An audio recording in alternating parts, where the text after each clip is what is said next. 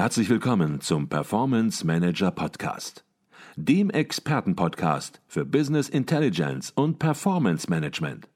Inspirationen, Know-how und Impulse für Controller und CFOs, die noch erfolgreicher sein wollen. Ihr heutiger Gastgeber Peter Blum.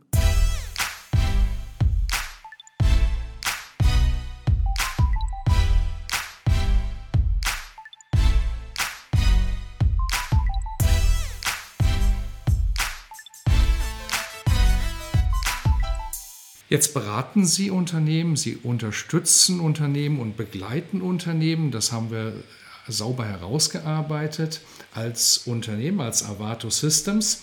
Aber was natürlich interessant wäre, mal ins eigene Unternehmen, also bei Avato Systems selbst hineinzuschauen, ja, und mal zu schauen, wie Ihnen, wie bei Avato Systems die digitale Transformation gelingt. Trauen wir uns das, Herr Metzner, dass wir da mal reingucken ins Unternehmen und ja, kriegen Sie das hin, dass Sie da so ein paar Beispiele vielleicht zum Bereich Strategie, Rolle der IT, Organisation und Kultur benennen können, die bei Ihnen ja besonders gut gelungen sind? Ja, Sie haben sich jetzt ja schon getraut, dann muss ich wohl nachziehen jetzt. Äh, also äh, in, in der Tat, äh, wir haben uns natürlich dann schon auch auf die Fahne geschrieben, uns selber an die eigenen Empfehlungen zu halten. Insofern haben wir schon vor längerer Zeit für Avato Systems ein ganzes sogenanntes Transformationsprogramm aufgesetzt das äh, Programm war auf drei Jahre äh, angelegt, ist äh, nunmehr auch tatsächlich äh, zu Ende was nicht heißen soll, dass die Transformation zu Ende ist. Ich bitte das wirklich konsequent zu unterscheiden. Ne? Die geht nämlich sowieso weiter und wird äh, sicherlich auch nicht aufhören. Ja, äh, was ist äh, dann dabei herausgekommen? Äh, also im Bereich Strategie haben wir schon sehr gut umgesetzt, was ich vorhin auch erläutert habe. Also Digitalisierungsthemen, auch die eigene Digitalisierung und das Thema Geschäftsmodelle wird regelmäßig und strukturiert im Bereich der gesamten Geschäftsleitung auch bearbeitet. Die heutige Aufstellung des Unternehmens ist quasi eine Konsequenz dieses Prozesses und das hat sich entsprechend etabliert, sodass es auch weitergeht. Ähm, wir haben, was die IT anbelangt, das ist für ein IT-Unternehmen möglicherweise aber etwas einfacher, äh, das äh, Thema fest im Management verankert. Ähm, dabei schon drauf geguckt, dass äh, Prozesse, administrative Prozesse äh, wirklich konsequent digitalisiert sind. Mhm. Ähm, ich hatte vorhin äh, zum Beispiel äh, das E-Signing äh, genannt, äh, aber auch äh, das komplette Antragswesen, das Thema Gehälter, Gehaltsabrechnung, Möglichkeiten von allen Mitarbeiterinnen und Mitarbeitern Zugriff zu haben auf sämtliche Systeme. Also das funktioniert hervorragend. Ähm, die durchgehende Nutzung von Collaboration Tools, äh, na klar, da gibt es ja mittlerweile äh, sehr, sehr viele und ähm, das äh, haben wir auch schon seit vielen Jahren konsequent etabliert und eben auch diese Zweiteilung in IT-Teams für den Betrieb und für die Transformation. Mhm. Das Ganze, also das war dann quasi so der Bereich Rolle der IT, wie wir es auch umgesetzt haben. Ähm, Im Bereich äh, Organisation wurde auch viel an Skills gearbeitet. Das heißt, wir haben ähm, das Thema Methodenkompetenz entsprechend gefördert, haben da äh, eben einen, einen, entsprechenden Aufbau von Wissen äh, sehr, sehr stark gepusht. Themen wie Design Thinking, Scrum und was es da alles gibt.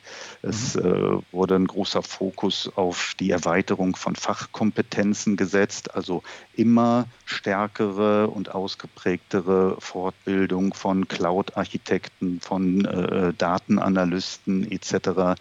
Und ähm, auch das äh, Thema der bereichsübergreifenden Teams. Ähm, äh, das hat sich wirklich etabliert. Also wenn wir ein, ein Thema nehmen wie künstliche Intelligenz, das hat ja unglaublich viele Facetten mhm. und äh, unterschiedlichste Kompetenzen in diesem Kontext finden wir überall im Unternehmen, in verschiedensten Fachbereichen, auch in Stäben etc. Und da haben wir beispielsweise so etwas wie ein äh, KI Kompetenzcluster gebildet. Das heißt, es ist quasi ein, ein großes virtuelles Team ähm, und äh, da haben wir jetzt bestimmt 100, 120 KI-Expertinnen und Experten äh, unterschiedlichster Couleur, die übergreifend zusammenarbeiten. Ähm, und das ist wirklich äh, etwas, was hervorragend funktioniert, aber auch nicht von heute auf morgen, muss man ganz klar sagen. Es braucht, äh, braucht was Zeit. Und okay. Äh, das vielleicht zum Schluss noch. Gerne das Thema äh, Kultur. Ähm, die ändert sich ja auch nicht einfach so. Und äh, ganz wichtig ist, äh, dass das Thema umfassend transparent kommuniziert wird. Was macht man denn da jetzt überhaupt? Was will man denn überhaupt? Und äh, dass auch Partizipation dabei möglich ist, also die Einbindung von Mitarbeitern durch Workshops, durch Sounding Boards, durch Informationen, Versammlungen, Newsletter. Ähm, das haben wir auch äh, durchgehend gemacht, tun wir auch heute noch, äh, so dass die ähm, Informationstiefe und Transparenz auch wirklich möglichst gegeben ist. Und das hat uns dann auch ganz gut weitergeholfen, möchte ich sagen. Mhm. Ich glaube, die Antwort auf meine Frage, Ihre Antwort auf meine Frage hat gezeigt, dass Sie als Avato Systems nicht nur drüber reden, sondern das, was Sie empfehlen, auch selbst im Unternehmen umsetzen. Und wenn man das tut, wenn man das als Unternehmen tut, dann ist man auch in der Lage, so souverän zu antworten, auch wenn die Frage möglicherweise ein bisschen schwieriger ist, wie Sie das gerade getan haben. Und von daher möchte ich vielleicht jetzt noch ein Schrittchen weitergehen, nachdem Sie so souverän ähm, antworten konnten und versuchen, unseren sehr, sehr interessanten Podcast, unseren spannenden Podcast, und wir haben wirklich einige ganz konkrete Dinge auch besprochen und Ideen, Impulse vermittelt an unsere Hörer. Vielleicht gelingt es Ihnen, dieses Gespräch in drei Punkten zusammenzufassen. Was sollte man tun? Was war das Wichtigste was wir besprochen haben. Was ist da Ihre Sicht der Dinge? Wird Ihnen das auch gelingen, Herr Metzner? Das ist auf jeden Fall eine Herausforderung. wir haben ja viel besprochen. Ähm, nichtsdestotrotz, äh, meine, meine Gedanken zunächst mal, ähm, digitale Transformation ist nicht nur ein technisches Thema, sondern findet zuerst im Kopf statt. Mhm. Ein Umdenken ist notwendig. Das Mindset auf Englisch äh, muss sich da auch entsprechend anpassen. Und dann würde ich sagen, es ist natürlich wichtig, die Risiken zu sehen. Es gibt ja Risiken im Bereich der Digitalisierung, aber ist total wichtig, dass vor allem die Chancen auch wahrgenommen werden, denn die, die liegen da ja, die muss man wirklich nur pflücken, man muss sich damit beschäftigen und das führt wahrscheinlich direkt zum dritten Punkt. Äh, tun Sie das auch, warten Sie nicht, sondern beschäftigen Sie sich mit dem Thema Digitalisierung, weil Sie früher oder später sowieso handeln müssen, um nicht abgehängt zu werden. Da würde ich lieber jetzt anfangen und das Ganze kann dann auch noch ein bisschen Spaß machen. Mhm. Und sie haben es dann noch ganz extrem ausgedrückt auf dem Mankong-Kongress und haben, ja, wollen Sie es selbst sagen, was Sie gesagt haben? Da ist ein Satz sozusagen, der prägend war, auch dann für Ihren Vortrag. Ja, wenn ich mich recht erinnere, äh, habe ich den Vortrag beschlossen mit, äh, dem, mit den, den Worten, machen ist wie wollen, nur viel krasser. Und ähm, das würde ich jetzt auch noch unterschreiben. Ähm, da kann man auch tatsächlich dann mit äh, viel Freude an der Sache loslegen. Genau. Und das ist auch genau meine Meinung. Das Zauberwort hat drei Buchstaben und das Zauberwort heißt tun, T-U-N. Viele reden nur, aber tun nichts. Und wenn man nichts tut, kann man natürlich auch nichts falsch machen. Möglicherweise kann man auch was falsch machen. Man bewegt aber nichts und ja, man wird dann auch keinen Erfolg haben. Aber das muss jeder für sich entscheiden. Aber wenn man Erfolg haben will, dann ist es zwingend, etwas zu tun oder zu machen, wie Sie es sagen. Und das ist eben viel krasser, als es nur zu wollen. Herr Metzner, damit sind wir schon am Ende unseres Podcasts und am Ende stelle ich immer die gleiche Frage und die möchte ich gerne auch Ihnen stellen, wenn Sie einverstanden sind. Ja, ich bitte darum. Die Frage geht ungefähr so, jeder macht Fehler und dabei sind wir eigentlich genau bei dem, wo wir stehen geblieben sind. Wenn man etwas tut, macht man Fehler und man lernt dann natürlich daraus. Und auch Sie persönlich werden einen Fehler gemacht haben, werden Dinge getan haben, wo Sie gesagt haben, Mensch, das hätte jetzt nicht sein müssen, aber wenigstens habe ich daraus gelernt. Das würde ich heute anders machen, möglicherweise.